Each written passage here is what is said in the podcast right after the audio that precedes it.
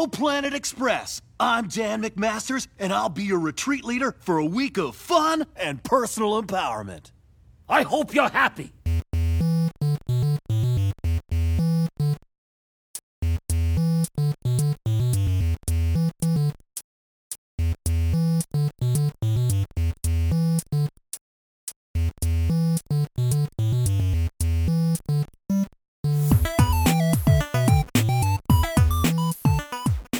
Welcome to the world of tomorrow. This is Back to the Futurama, your podcast voyage through the Comedy Central reboot of one of the greatest TV shows Fox ever canceled. I'm Mike. And I'm Ben, and today we're talking about Season 7, Episode 24 Murder on the Planet Express. Ben, have you ever been on a really bad corporate retreat? Thankfully, no. Oh, I have avoided them up till this point. congratulations. Um, granted, I think the reason why I avoided them is because for uh it it's still the longest job I ever had. So for for the majority of my adult life, uh I have worked I had worked uh, no longer do, but I worked uh, at a. Uh, I, I was a contractor for the United States Department of Agriculture okay. where uh, I don't think corporate retreat was ever one time ever even considered to be in the budget. Oh, boy. I've been on some retreats and offsites in my day, and they're all kind of fine. Uh, they don't sound very fine from the way you described that. I will say that a decent amount of them end in a happy hour, which is okay, but that's also because I'm in the private sector. yeah, that definitely that would not have happened at the USDA. I can guarantee you that. Yeah, not not at all. I feel like w- the corporate retreat that most people are more suited to that don't end in a happy hour. Um, I did a lot of when I was in uh, uh, church camp Okay, because you know Jesus, because Jesus and you Mhm. had to do trust falls and ropes courses and be outside, and that sucked. But you know, Jesus. Mhm. I mean, it sucked, but at least Jesus was there. It's you got true. to hang out, get his autograph. Yeah, there were there were even some times where I was just tired of walking, and, and there was only one set of footsteps, and and that's when Jesus carried me. Uh huh. Yep. See, we we got it. We got also, it in you know, one. my other friends because we were in a ropes course, and that's Mm-hmm. you don't have footsteps there. Uh-huh. So, um yeah, no, it is always funny to me when you are talking about working in your, you know, hip uh Mm-hmm. private sector job um where Only the hippest.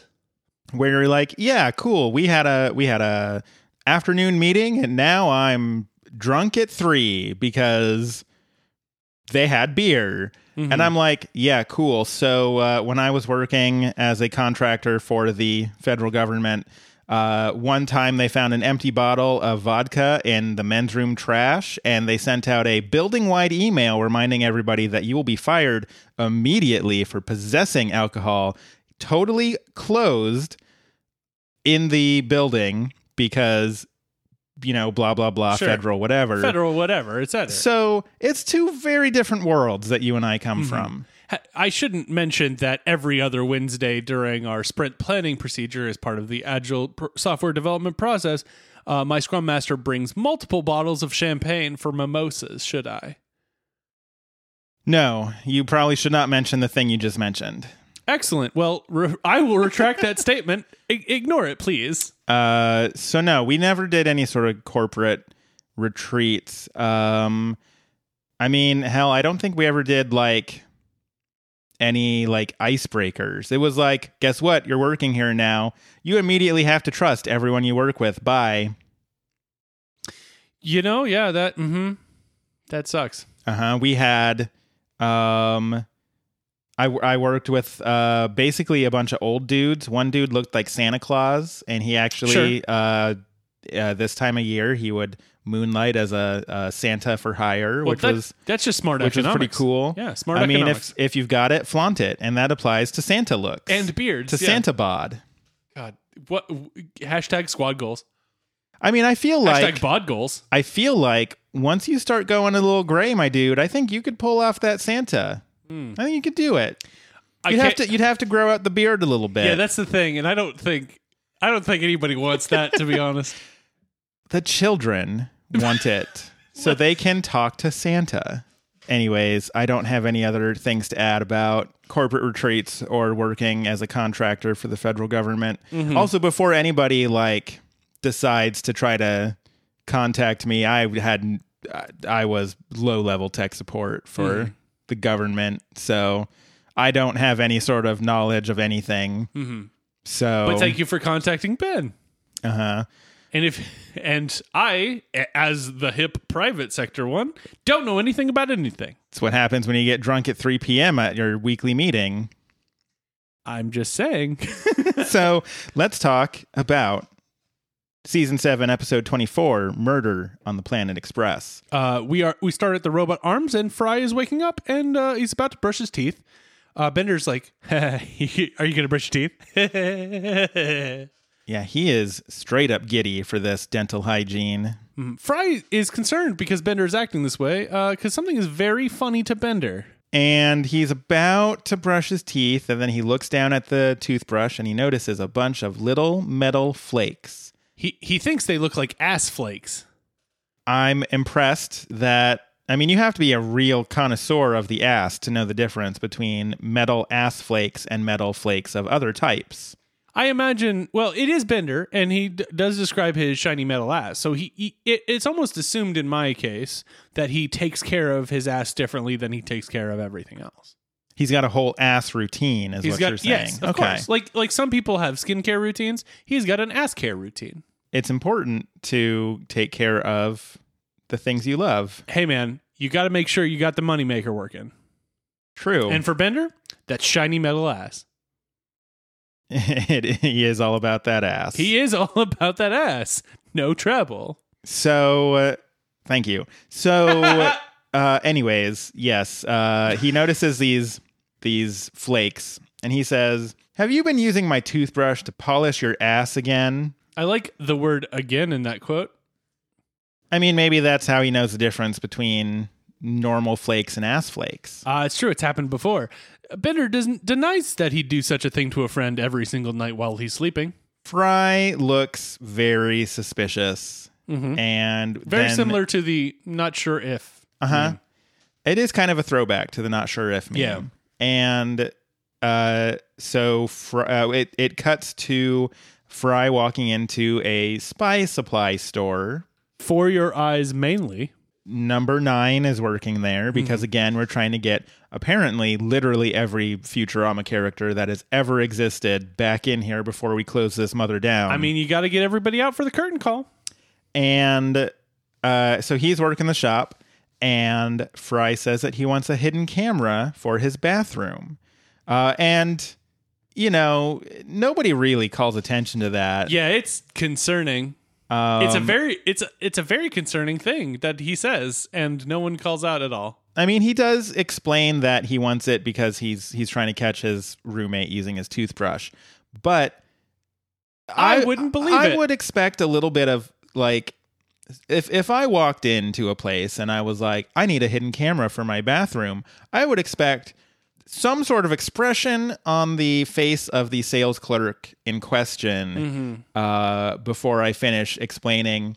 It's because I want to catch my cat getting into trouble because that's what they do. Right. Cuz cuz bathroom is a very private place. And yeah, It's one it's where one goes to eliminate waste. thank you, dictionary.com. Webster's dictionary defines Um, wait, how does Webster's dictionary define bathroom? I, I don't think I'll ever understand what triggers the wh- I oh I have to Google this uh, reflex, but I'm glad it's it called triggers it. it's called ADHD. Look it up. Definition of bathroom. 1. A room containing a bathtub or shower and usually a sink and toilet. 2. Lavatory sense 2. So you have to click through to lavatory. sure. Definition of lavatory a vessel, such as a basin, for washing, especially a fixed bowl or basin with running water and a drain pipe for washing. 2. A room with conveniences for washing and usually with one or more toilets. 3. Toilet, since 1A. So just you're just gonna be clicking through to different Yeah. definitions for ages. Thanks, Uh-huh. dictionary. Thank you, dictionary. Also, I want to. The, the bathroom is a where a bathtub is, and possibly a sink and toilet. I mean, I, I mean, that must be a very, very historical one because you'd have a big room with just a tub in it. I feel like maybe this is sort of a, a regional difference because in England Ah, that's true. they call a room with a toilet the toilet. Hmm I think they also call it the loo. Yes, that is also true. But I've been places where they call it the water closet.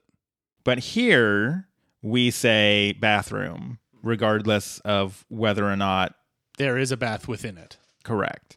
So yeah, I don't know. and then restroom, which is A place where you rest. So anyways, and eliminate waste. I mean anywhere is a place you eliminate waste if you eliminate waste there. Thank you for the tautology. It's wonderful. Thank you. I mean, I, I have a feeling that if I just office, a place where you work and eliminate waste if you so choose to eliminate waste there. Uh, but the pr- the problem is if you eliminate waste there in the wrong way, you will no longer work in that office. Who said you worked there to begin with? So anyways, uh, This this hypothetical has gotten more and more challenging as we moved on. Fry wants the hidden camera and Nine is uh, totally cool uh, helping him out. Um, he does the thing that he always does where he like grabs stuff and points to stuff with his feet for some reason. And it, it leads to a very challenging image where he is holding up two things with his feet and holding up things with his hands. And it's like, what is he perched upon? Especially because he does move into frame in a in a way that ins- uh, suggests he's not sitting down. uh huh. So um, Uh huh. good It's, it's you, a very nine. it's a very challenging. I just want to say, good on number nine. Anyways, the camera is a holographic mini cam that stores data on a remote 15 inch floppy disk. It's it's just a tremendous storage device. I mean, so a, a vinyl album is 12 inches. Okay. Um, so a 15 inch floppy disk is a disc bigger than a vinyl album. hmm It's big. It's very big. Just think about how much you could store on that thing. One might even say it is 15 inches across. Y- yes. I Yeah. I'm all about those tautologies today. You really are. Fry takes it. He goes back to the Robot Arms apartments and he takes some toothpaste, sticks it to the mirror, and then puts the camera right in that toothpaste. So it's kind of stuck to the mirror in a pretty obvious kind of fashion. Yeah. Very conspicuous. Um, not not exactly a great way to hide a hidden camera. It seems to work fine though. Um, I do want to point out that uh, number nine does wrap it up uh, as he's leaving in the foil from his hat. yes, I forgot about that. It's it's very weird thing for it to have happened. This whole scene is very weird. There's 15 inch floppy disks. Uh-huh. There's a man apparently levitating. Some I, I mean, you never know what he's standing on. Ah. uh, there's a man buying a bathroom camera. There's a lot. There's a lot challenging stuff going on. I don't on. really like the phrase bathroom camera, but you know, I guess it's correct. What What else are you going to call it? A lavatory camera? Do I need to get out dictionary, uh, the Webster dictionary site again? The Lucam. I'll I'll go with that. Okay. The Lucam, because then it sounds a little bit like uh, Sounds like a guy's name. yeah. Hello, I'm Lou Cam. Nice to meet you. Hello, Mister Cam. Please call me Lou. Mr. Cam was my father. Uh, so back at Planet Express, you gonna gonna be okay over there? No, no, never. Back at Planet Express, Hermes is about to get into his lunch, and he opens up the fridge, opens up this cooler, empty. His lunch has been eaten, He blames Zoidberg initially, but Zoidberg, as I would too. sure. I mean, he is standing right there, And it's Zoidberg. and it's Zoidberg. Zoidberg's like, "I brought my own lunch today," and he holds up a boot with a bite mark out of it.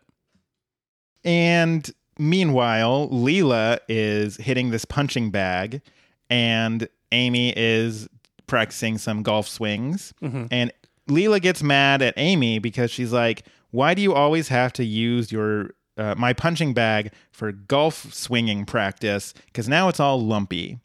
Uh, Amy denies it and blames Leela for using golf clubs to pound dents out of the ship.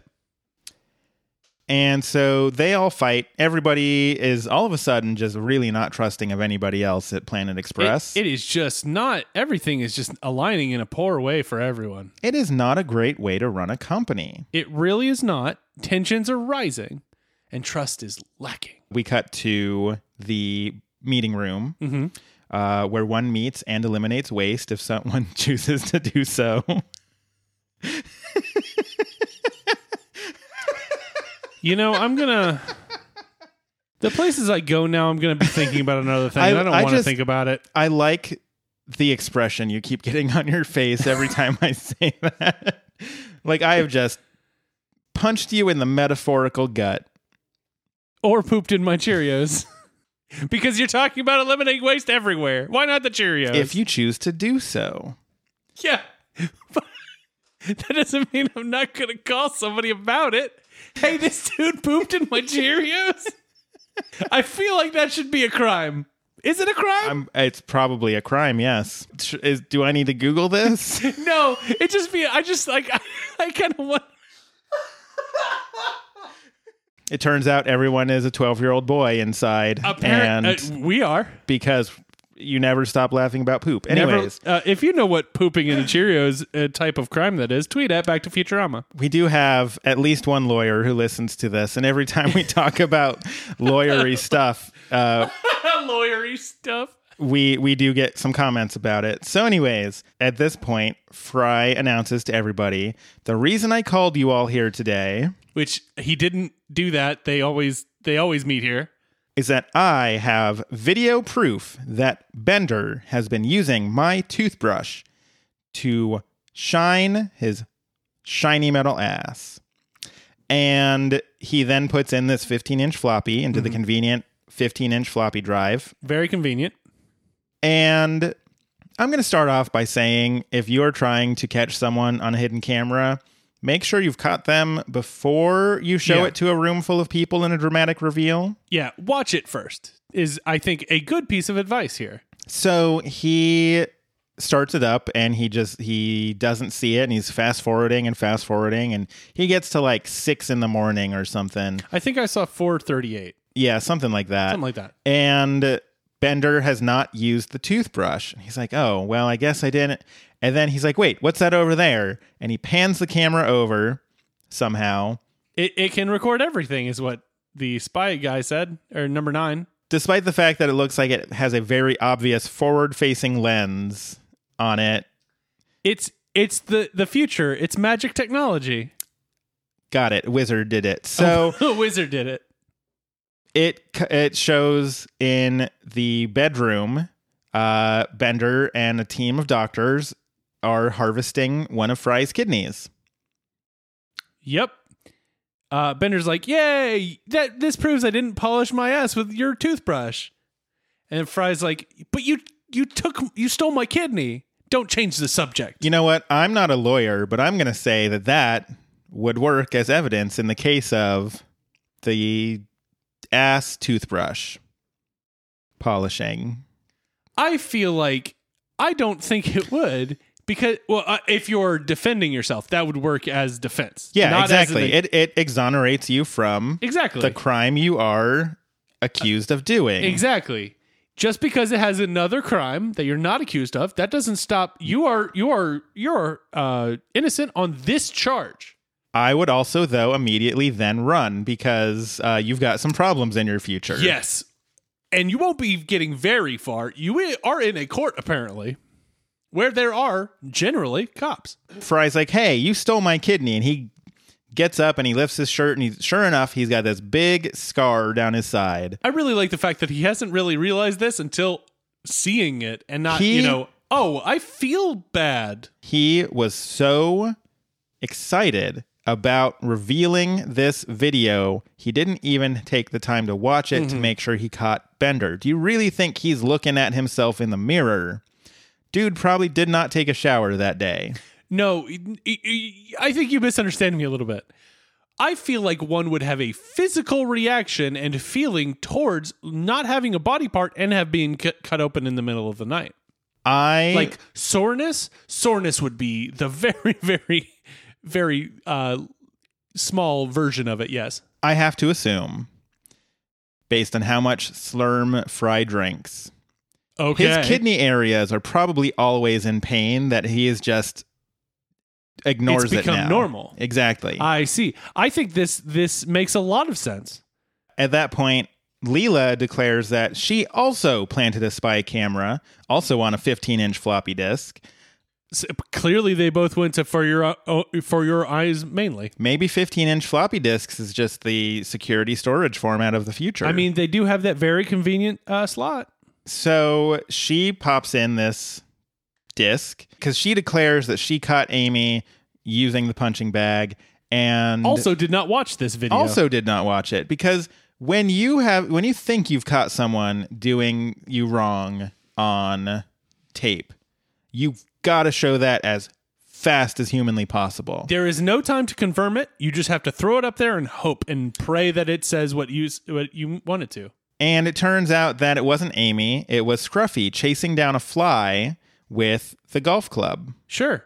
Uh, so he hits the punching bag a couple times, and then once he gets the fly, he is a little forlorn. Like, what did this solve? And he walks away. And then Zoidberg kind of comes out of the punching bag. He's like, that was the worst place to sleep. Uh huh. Yeah, he's just been living in the punching bag, apparently. Yeah. You know, as you do.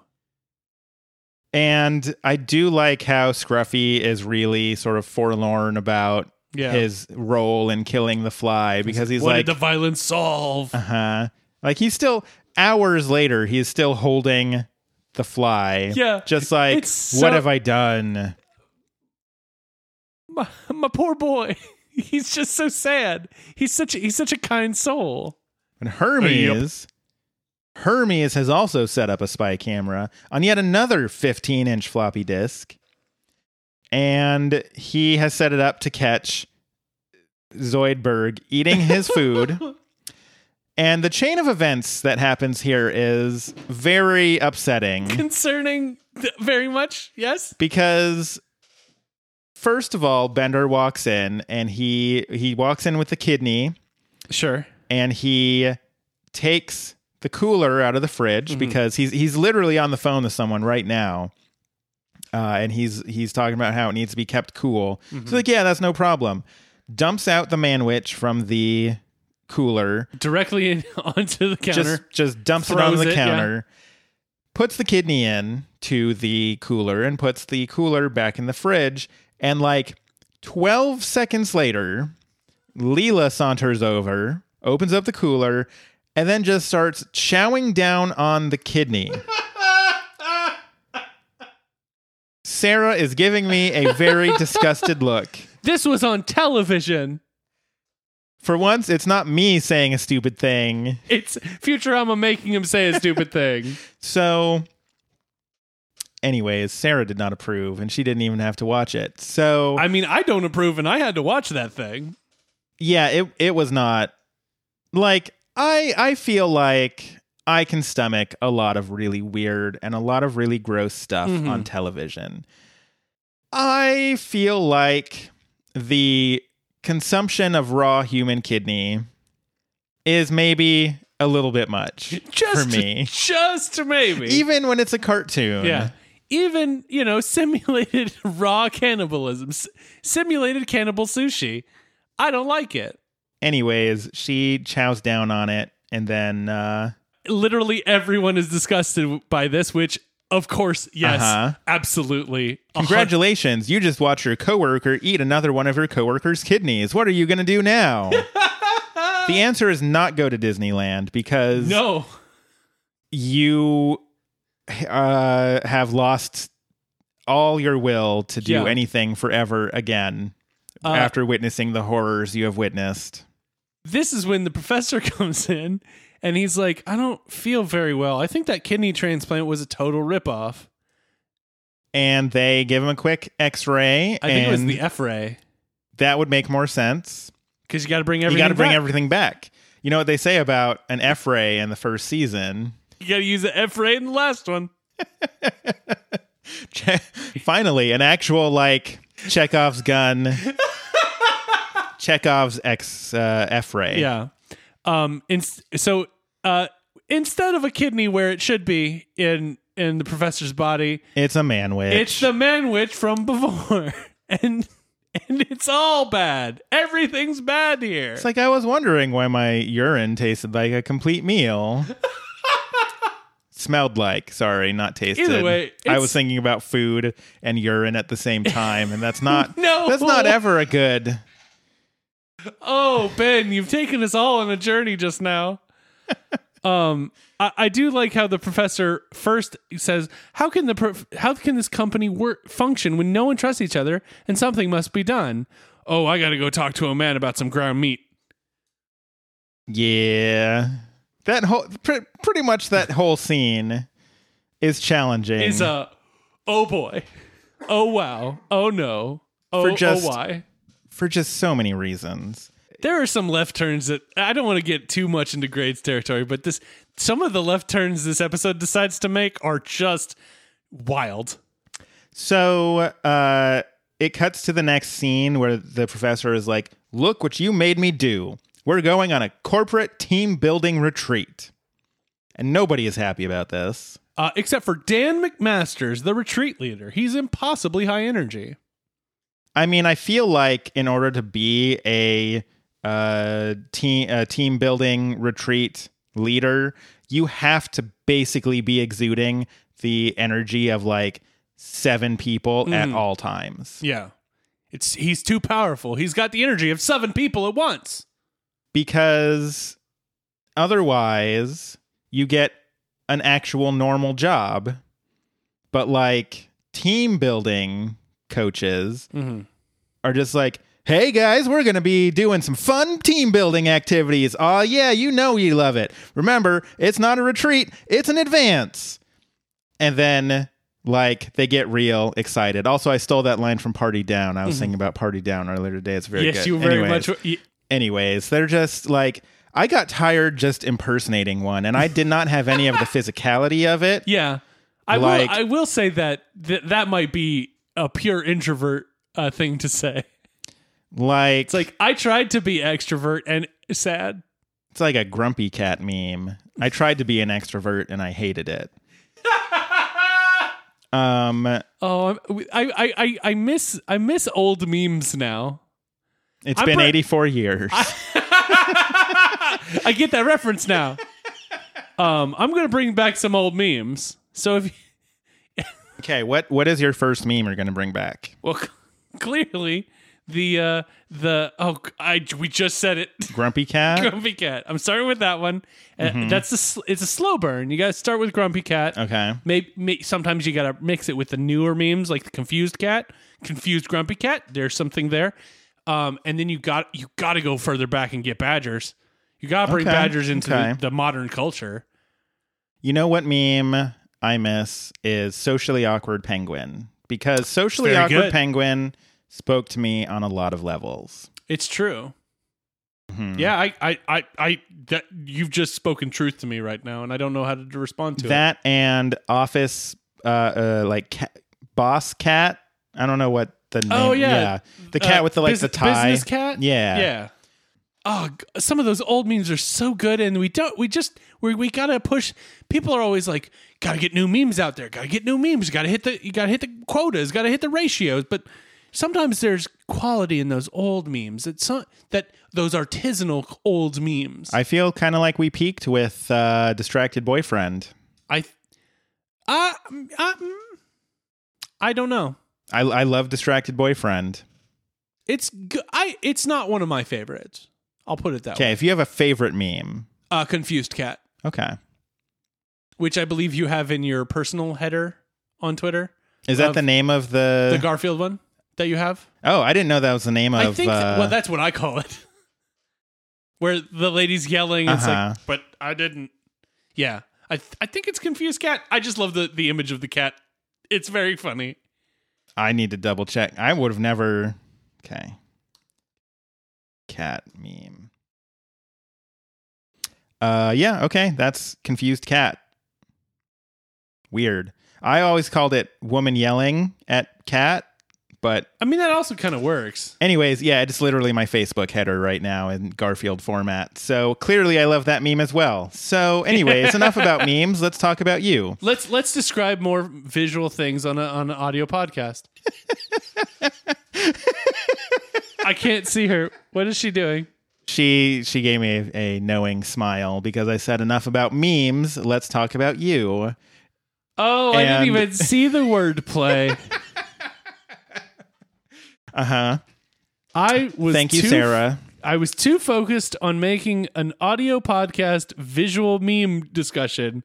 I did not see the wordplay, which is fits 100% in the, the audio podcast that we do. aside from Dan McMasters, the very exci- my note about Dan McMasters, by the way, uh, being a a corporate team building retreat guy, my note about him is Dan McMasters is exactly the kind of guy you expect. Yep. No, yeah, absolutely. But in addition to Dan McMasters, there's also Jackie Jr., who is Scruffy's apprentice. He's dressed exactly like Scruffy. Exactly. Scruffy brought him along because it would be good to, for him to meet everybody on the team. And then when uh, Jackie Jr. says, Who's that? to Leela, uh, Scruffy's like, I don't know. So they all hop on the Planet Express ship and they are flying through the galaxy. And uh, Dan McMaster says that they'll be doing trust falls, thousands of trust falls from every possible height and angle. And Every possible gravity, I believe. yes, th- I knew there was a thing I was forgetting. uh, I'm gonna just gonna say high gravity, high height. Not my kind of trust not, fall. Not a good trust fall. So, the very first thing Dan does to point out just how trusting he is is he spots a hitchhiker up on an asteroid ahead and he says, Leela, pull over. Let's pick up that hitchhiker. Um, he wants to go to Andromeda, but it's like, as long as you don't drop me off on an asteroid like the last guy did. So, Dan says, first, he's going to demonstrate. He's going to do a trust fall with his new hitchhiker friend here. And just as he's about to do the trust fall, like the hitchhiker's stomach just like opens up into a big weird alien mouth and just eats Dan in one go. One go. And then it turns into this little green alien thing and scuttles off into the vents. Uh, there's a discussion about installing alien proof vents. Unfortunately, that's on Scruffy's list. It's not happened yet. Um, but the power shuts down, and now the team is adrift in space. It's a real, real horror situation. Very reminiscent of the 1979 classic film Alien, Yes, very much so. a movie that I have seen and love. A movie that I will not see. I am a baby, and I will not be seeing a horror movie. Thank you. So I watch that movie every Halloween. I understand. And one year I said I was going to do that, and Sarah was like, "Oh, I haven't seen it." And I was like, because for for many years I thought I didn't do horror movies, Mm-hmm. and so I was like, "Oh, I mean, you know, I don't do horror movies, but I watch it. It's not that bad." Um, spoiler alert: it is a horror movie. Yes. Sarah still talks to me for some reason after that because she did not enjoy it. I'd be on her side. Um, yeah. So, um, I will not be watching it for for y- you just described your Halloween. My Halloween was Halloween Town, the Disney Channel movie. It was a little much. no, it's fine. uh, I believe last year we did Hocus Pocus. eh, classic. And often we do we do sometimes do The Nightmare Before Christmas because Stacy loves that movie. And and some people disagree that it's a Halloween film, but it we will watch it on Halloween. Define some people. Follow up question: Is that some people you? I mean, it's an enjoyable movie. It's there are significant portions of it at Halloween, and there are significant portions of it You at are Christmas. dodging the question. I am very much so. So it's, it is one of those movies that kind of you could watch either time, and it doesn't quite fit, and it probably isn't my favorite at those times together. okay. Like if I'm gonna watch a, a movie on Halloween, it's probably be Hocus Pocus. And if I'm going to watch a movie at Christmas, it's a, gonna be a Christmas story. Okay. Because I got to see Flick get his tongue stuck to that pole. If I'm going to watch a Christmas movie, it's Die Hard. Sure. No, I, under, I knew exactly where you were going Uh, with that. yeah, you were like, okay, sure. What I wasn't even. I hadn't finished the sentence. And I'm already like, yeah, yeah, I know. Uh, anyways, My favorite- the thing, the thing that my Halloween movie and Christmas movie both have in common is uh, crawling around in vents. It's so. true. Anyways, the alien goes and crawls around in vents. See, Before- it, it's a mo- it's a segue. I was about to say the thing before the segue, so now I have to drag us back from the segue back to the the. Uh, so, some people say that Die Hard isn't a Christmas movie, but maybe Christmas isn't a Die Hard movie. You dragged us back from the segue for that. Yes, I saw it online and I thought it was funny, but it didn't work. Anyways, You can cut the- this part out and just fig- go with the segue, I guess. Anyways, the thing that both my Halloween movie and my Christmas movie have in common is there's a lot of crawling around in vents. And then so anyways, the alien crawls around in a vent. Perfect segue. Nailed it. So um they are like, well crap, any one of us could be eaten next. It could be Fry, it could be Leela, it could be Bender, it could be Jackie Jr. And at that moment, uh, the alien pops out and just devours uh, Jackie Jr. it's almost like the alien knew he was a red shirt. Bender's even like, that took longer than I expected. The professor gets everyone into the ship's panic room, which Fry and Leela didn't know about it, and that it would have come in handy like 50 times. Luckily, this panic room has enough food and board games to survive for weeks. Good sign. Uh, except for the oxygen supply immediately shuts off. Also, by definition, if you're there for weeks, it's also a room where you eliminate waste if you choose to do so. I mean, I think there's no choice, my friend. I think if you're there for weeks, you got to choose a corner. But yes, the oxygen supply You got to find the poop corner. You just got to choose it. The oxygen supply stops, uh, and immediately the professor is like, "We'll be dead within an hour." I mean, fair. I mean, you know, uh, Bender's very disappointed that everyone will die because then no one will ghostwrite his autobiography. Maybe they'll double ghostwrite it because there'll be ghosts. Ooh, I like where this is going. So the professor, It's not going anywhere. Excellent. We spent so much time talking about memes and Christmas and Halloween movies. I figured we could probably figure out a goof about a ghost, but apparently not. I do. I do. I'm looking at the amount of notes I have left. Yes, let's keep going. Also, I feel like we've done the ghost thing an awful lot on this podcast. Yeah, but the McElroys talk about horses how often? They're sending a horse to horse college. So the professor splits the group up into three teams. Hermes and Zoidberg will go find out what has caused the life support system to fail. So they too have to crawl around in some ducts, just like aliens and John McClane. Mm-hmm. Uh, canonically, my Halloween and Christmas movies. Mm-hmm. Amy and Leela will have to go back to the bridge and retrieve the steering wheel so that they can steer the ship from here. Just like your Halloween and Christmas movies, where they have to go to a ship's bridge. I don't remember any ships in either of those. Nope, that segue didn't work. That's so, fair. Uh, and meanwhile, Fry and Bender have to spacewalk out onto the hull to relight the pilot light on the engine. Isn't it peculiar how they how the teams kind of break down to who is having a fight at that moment? Exactly. It seems surprisingly just co- what a crazy random happenstance. Exactly. Um, everyone complains about their team membership, but the professor professor's like, "Get it! You got to get going! Go, go, go!" And then locks the panic room like fifty times.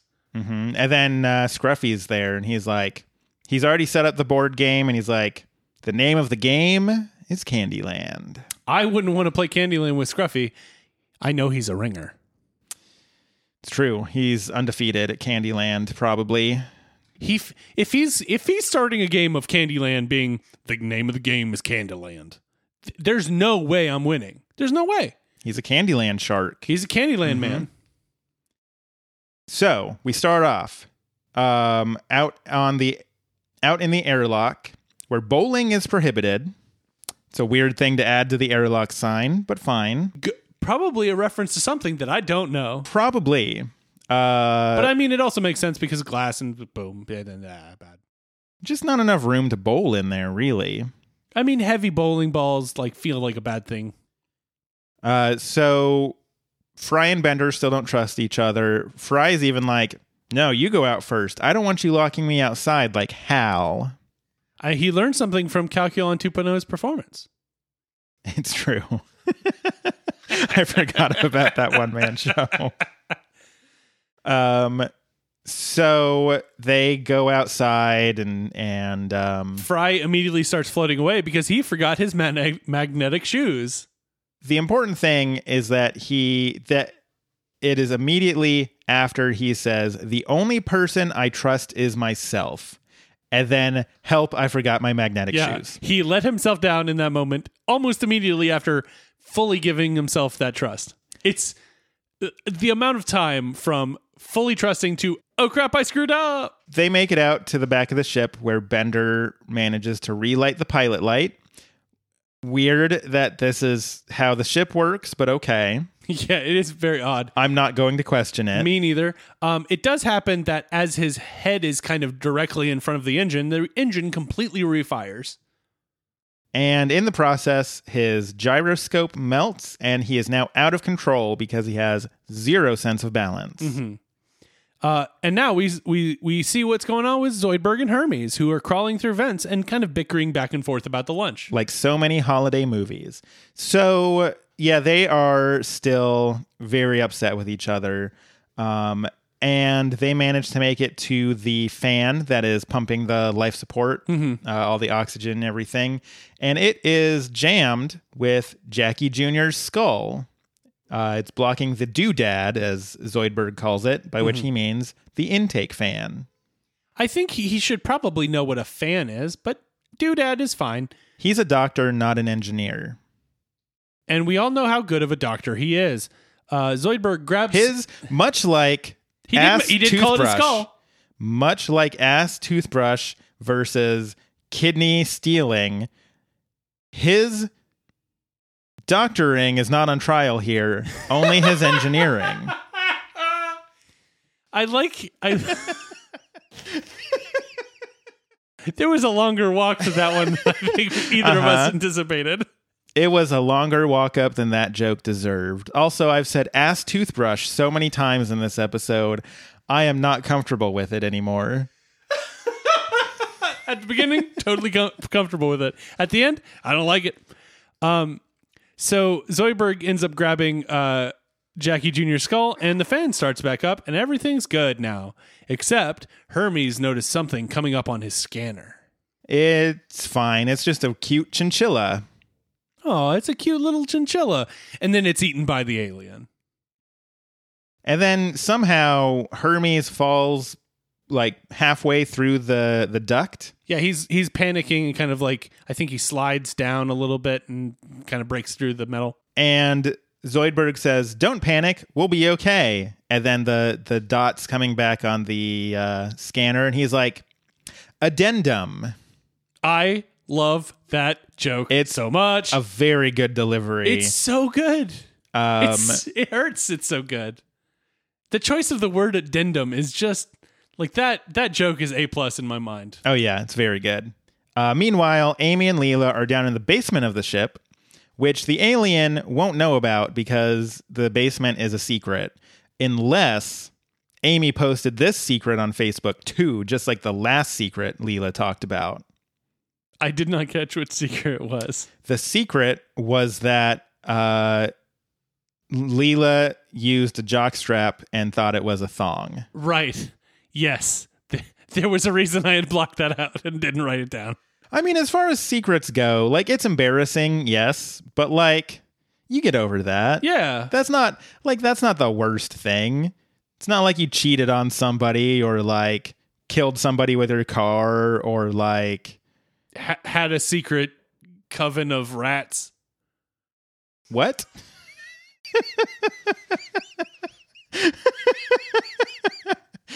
can, I don't have a secret coven of rats. can, That's what can I'm you saying here. can you explain Okay, podcast on pause. Can you explain what the ever loving heck a coven of rats is. Well, you know what rats are. I'm familiar. Well, coven.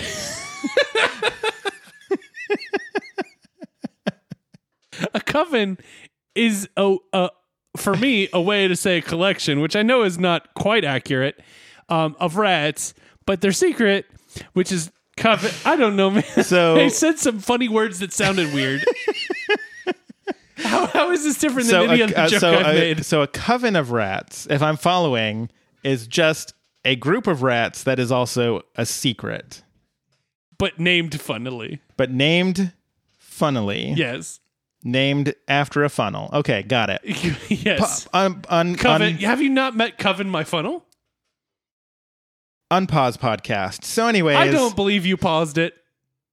I said it, so it must be true. I So- still don't believe you. Anyways, It's um, funnier if you leave that they're in, in so the, they're in the it's going in basement. They're in the basement and they are arguing um, about things that have nothing to do with covens of rats. And Well, nothing, nothing to do with covens of rats. okay, I'm going to Google the phrase coven of rats because I want to know if any person in the history of the world has ever used that phrase You- up until this you point. gotta wrap it in quotes, my man. oh, it's it's in quotes. Oh, good, good. Coven of rats. Number of hits. Tell me now. 31.5 thousand. Woo! Uh, there is a book on Amazon, Is it called Coven of Rats? Coven of Rats. What? Oh, I kind of want to buy it, but mostly not because that's a weird thing to do. Coven of Rats by Nicholas Hanna. Middle age readers, it starts out, so that's good to know. Isabella Pastoni has a secret. In the name. quiet solitude of her fruit cellar, she practices witchcraft, an old tradition her grandmother has been teaching her for years. But on the night of her 13th birthday, everything changes. A dream, a warning, a betrayal, a threat. Isabella's life is suddenly turned upside down Sure. as she questions her beliefs, her faith, and even herself. Thus begins a journey fraught with danger, surprises, and terror as an evil force vows to destroy her. And the only help she can depend on is from her four rats in her cellar. Coven of Rats is the story of one girl's quest for maturity, answers, and love as she races against the clock to save her life, and time is running out. You can find Coven of Rats on Amazon. Uh, thank you for this sponsored copy. Okay, so there you go. I Um, like the idea that we slip some native advertising in for Coven of Rats because I did a bad a word. there's a song called "The Coven of Rats" uh, by Descent. It's on Spotify. Cool. I wonder how that sounds. Um, basically, all of the results are either that book or that song. so, two two other places in which this has been said or written. congratulations, you're the third person ever to use the phrase "Coven of Rats." Soon we will be in that Google search. I got to put it in the show notes. You gotta. now. There's no way around it. So, anyways, in the basement, they see the alien. Not not with rats. There are no rats. I can only trust the rats. Thanks, Isabella. So, uh, so anyways, uh, they see the alien and it grabs Leela. And Leela tells Amy to run, and she's like, You can't tell me what to do. And she takes out a golf club and hits a ball directly into the alien, and it drops Leela, and then they run off after that point. It's a real good uh, a hit of the golf club, and man, I wish I was that good at golf. I wish I was that accurate in anything that I do. Fair enough. back outside in space, Bender is panicking and has no balance. And uh, in the process, as, as Fry is trying to help Bender back inside, he manages to smash Fry's helmet. Yep. And so now Fry just can't breathe Yep. because he has no helmet. He's exposed to the void of space. Um, Bender's like, stop dying and fix the gyroscope, and just stuffs Fry into his compartment. Fry's like, I don't even know what a gyroscope is. Apparently, there's oxygen in that compartment. Well, he comes up with a. I okay. I was gonna say he comes with a great idea, but he comes up with sort of a magic idea where he sort of merges with Bender somehow. Yeah, he kind of uses Bender as a suit. It's a challenging phrase, but that's exactly Back what to happened. the Futurama. Challenging thoughts. Uh, I mean, we've talked about eating kidneys, covens of rats, and now this. No challenging language, only challenging thoughts. So As long as Ben remembers to, to cut out the challenging word I said. So yes, Fry is now wearing Bender like a suit, and so Bender sort of contorts to look a little bit more like Fry. Yeah. it's really, really weird. And then they're like, "Hey, we did it! We did it together. Let's call ourselves Friender." The the first portmanteau of the episode. Uh, as a portmanteau grade, I'm going to give Friender uh B Yeah, it's pretty because good. it's pretty good, but it sounds like an app, like a dating app where you actually just want to meet friends and not romantic partners. yeah. No, you know what? That 100%. Yep. Um, meanwhile, in the bridge, Amy and Leela manage to get the steering wheel, uh, which you would think that the the panic room would have a steering wheel in it already because it's got an interface to control it. But you know, You can only I I I get it, but at the same time, does the Planet Express feel like a place that owns two steering wheels? no, you're right. uh, so they get the steering wheel, and Amy's like, "Yay, Lamey!" Which, as a portmanteau, I'm going to give a D. Oh, I, you're being a little bit more generous with that than I am. Because I'm going to give it an F. It flows off the tongue really well, but it is it is not it does not imply quality. I s- no. Uh, it also it you know is probably uh, problematic for uh, for those that have disabilities. Um, but also it's very just bad. It's just a bad one. I'm gonna give it a D. I would have said gone Lily, but then then at that point, like you know, that would be that would have been like a not joke one, I suppose. And then they find the uh, they find Hermes' legs hanging out of a duct, It's the alien. and they just start whacking it. Wait, phrasing. Challenging thoughts. They just. this might be the first episode where I need to actually do a whole bloopers uh, reel. Oh my god, what is happening? They find Hermes' legs and they just start beating it up because they think it's the alien. Sure.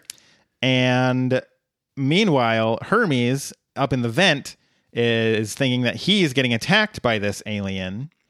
Uh, and so Zoidberg's plan is to uh, have, uh, he tells Hermes, you fight off the monster with kicks and farts while I cover you up in some slippery ink. I mean, Hermes doesn't have much else to defend himself down there. When all you've got is legs and a butt, you can kick and you can fart. It's true. Those are your defense That's it- mechanisms. That's it. And you know, uh, Zoidberg also coins Hermberg. Um, I'm gonna give Hermberg a C. Yeah, it feels. y- It It's not great. It's not great, but you probably you could have done worse. Could have done. You could have done better. It's average. You could have been Zoides. I kind of would have liked that. Is the problem? Like I think that would have been the point where I went A, you went D. Because Zoides sounds very funny. Zoides sounds like uh cereal for children that I don't want to eat. Like something just hyper sugary. I would try it. That sounds pretty good, actually.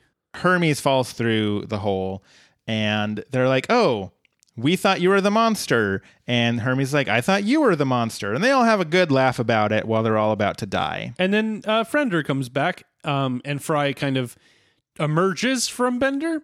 Um, and Bender still has this problem with the gyroscope, but Amy hits him directly in the head, and it spins for a while, and then it's fixed, even though it was melted before.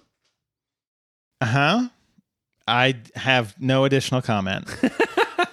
Uh, he celebrates with some handsprings, um, and then is face to face with the alien, which bares its teeth at him. But they have now completed all of their tasks, so they run to the panic room. The professor's like, just goes to show how, how anything is possible when you work together. Um, and then the professor reveals there never really was a creature. It was just a whole training exercise, so you'd learn the value of teamwork. You know, we probably should be mad, but it was super effective. And they all kind of talk through their issues. And it's like, I really, I, I, you know, mistake, you know, I made a mistake, and you did a great job. And and as Hermes is complimenting Zoidberg, the professor eats Hermes because he's the creature. And I really like that Scruffy is just like, uh, yup. He knew it. He was there the whole time. I mean, when you're playing Candyland and you are as good at Candyland as as Scruffy is, he probably knows the professor's exact sort of play style. Mm-hmm.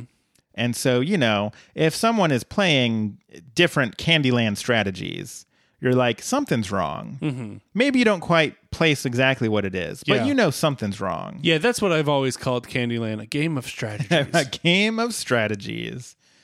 Hmm. Uh. so the professor uh, turns into the the creature and scuttles off, and then the professor comes back from the side of the the shot, and he says that uh, the creature is actually a shapeshifter. It knocked him out so that it could assume the professor's form and eat Hermes. Scruffy's like, I wasn't fooled, and then the professor eats him and reveals himself to be the alien again. Right. The alien runs off, and then the professor comes back into the shot exactly like he did before. No one believes him now because he's saying the exact same thing before, except for Amy, who kind of gets closer. But twist, Amy's the creature this time, and she eats the professor. and then runs off. And so they all run out of the panic room. And Leela declares it's time to solve this the old fashioned way by shooting it. And she loads them all up with guns. Well, Bender says, You can't give everyone guns. What if one of us is the creature? You know, Leela, Amy, Zoidberg, Zoidberg. And so the two Zoidbergs look at each other, and one of them says, One of us must be the creature. And the other one says, Is it me, maybe? And then, No. the- like, I like the joke that Zoidberg is like, Yeah, maybe I'm the weird alien creature that keeps eating everybody. But he's not. But he's not. He's he's the eaten. He's never Um, the eater, only the eat e. So Fry and Leela run off and hide in a pantry, I think. Something like that. And Leela says that she can trust Fry. She, he's the only one she can trust because she knows him well enough that no other creature could fool her. Uh, Fry's like, you shouldn't trust anyone, especially not me. Um, Leela's so scared. Uh, just just kiss me. And they both put down their guns and start kissing. But she keeps kind of biting him on the lip a little bit. And he's like, You keep biting me on the lip.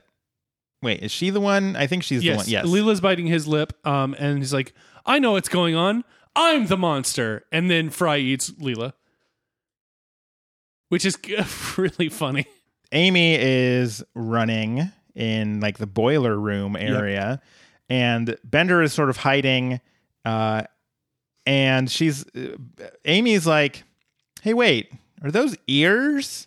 And sure enough, he's got two human ears on the side of his head. He's like, "No, I've always had those."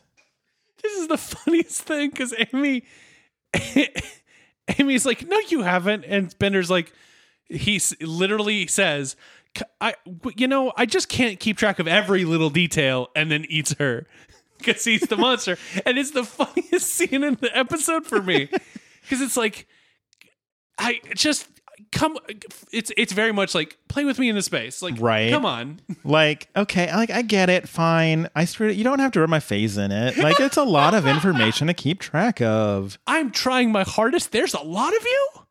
Back with Fry and Bender. Uh, they're the only ones left at this point. They are backing up and they sort of back into each other. And they go through the the sort of uh, stereotypical like I'm going to ask you something only the real you would know, but it's all questions that they can't answer because the first one is uh, What did Fry give Bender on his last birthday? and neither of them remember. And then Fry Bender asks Fry what the square root of 2345.4 is, and Fry's like, "That's not something I would know." I Uh-huh. did do the math. It is uh, around 48.43. Okay, good to know. just in case I ever have to verify if you're an alien or not. I will ask you that exact same question. And I will be like, I don't remember what it was. I remember. Hold on, can I listen to the podcast? And you'd be like, okay, it's you. I got it. Uh, you would just be like, Jaguars, Weird Al. And I'd be like, all right, cool. That checks out. that checks out. That's that's a that toe to tip. That's a mic. Uh, and then the last question is Fry asks is what color shirt am I wearing? And Bender's like, if I was the monster, I would just look at your shirt. It's the bull. The the the logic is bulletproof. so they are panicking because they they know they're they're up next. Um, and they start sort of confessing to each other. Bender's like, I just want you to know that I did polish my ass with your toothbrush. Fry admits his jealousy of how shiny Bender's ass is, and sometimes he unpolishes it with sandpaper. And at that point, Dan McMasters comes back in and he's like, You two have really learned the power of trust. Uh, it turns out there wasn't a monster the whole time. Uh, the whole thing was just a big team building experience. Um, they ask about the the hitchhiker guy, and he's like, No, you mean my partner, Borgulax? Yeah. Yeah, he just uses his shape shifting, but he only uses it for team building and not evil. Yeah, he's a business major from Princeton. I would argue team building, kind of evil. I knew where you're going with that, and I liked it very much. Uh, so no one is dead. Everyone's on the bridge having a pizza party. Let's put the guns down and join us. they don't trust him and they just they shoot Dan into a fine powder. Yeah, it's it's a lot. It is a powder that they think moved and so they shoot it some more. Uh, the rest of the group comes in with pizzas and say, "Hey, you're gonna gonna come to the party or not?" Yeah, Dan is a really nice guy it actually turns out. And uh, and Fry and Bender kind of like realize they just killed a man. Uh-huh. So, uh back at Planet Express, They do. I do want to point out uh, uh, uh, one thing. They do sweep the dust of McMaster's under a panel on the floor. it's a t- such a tiny little insignificant bit of dust at this point that I'm like, even if they found it, they're not going to be like, "Wait a minute. This looks like Dan McMaster's dust." Yeah, it's nothing. It's like I I hold on, there's some dust on this table. Oh my god. Steven? So, back at Planet Express, they're watching the news, and it fi- uh, we find out that Dan McMasters has been missing for two weeks. And he's a celebrated business consultant and he's being reported about on the news. And uh, both Fry and Bender are like, "Yeah, we we can't tell anyone what really happened." Morbo they- says there are no leads, but police are offering a million dollar reward. And then,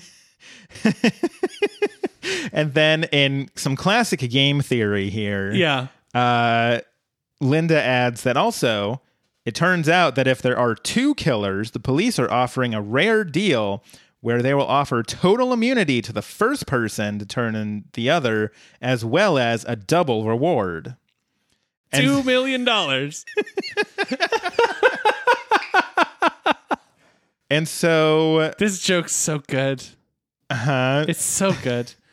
And so they. Uh, I mean, it's not it's not a totally classic prisoner's dilemma, but like. Clearly, one of the writers was like, I read about some game theory this week. Let's end the episode this way. Well, I mean, they do have like multiple like math and It's true. major- They probably like majored in game theory. yeah, yeah. and they're like, ah, I Um, can finally use this.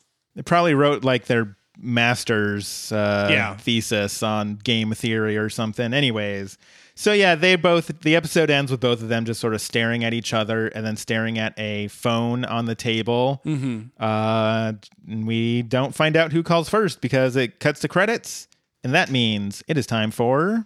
Grades. I actually really enjoyed this episode.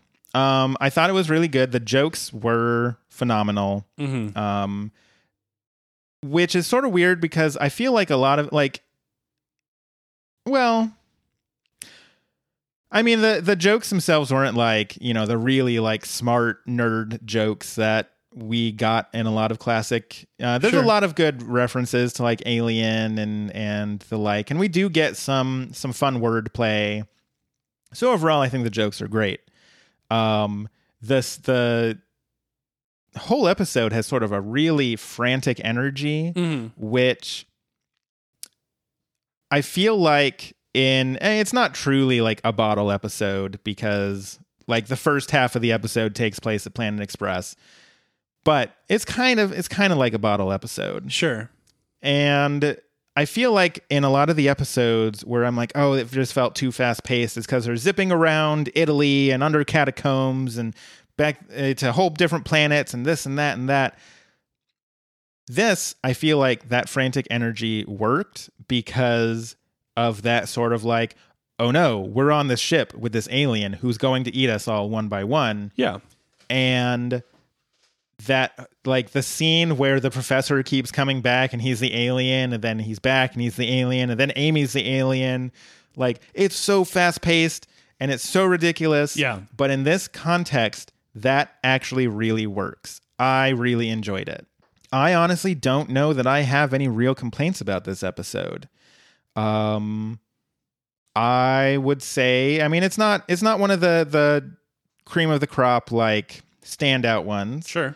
um, but I mean, it's up there. It's getting pretty close. I'm going to give it an A.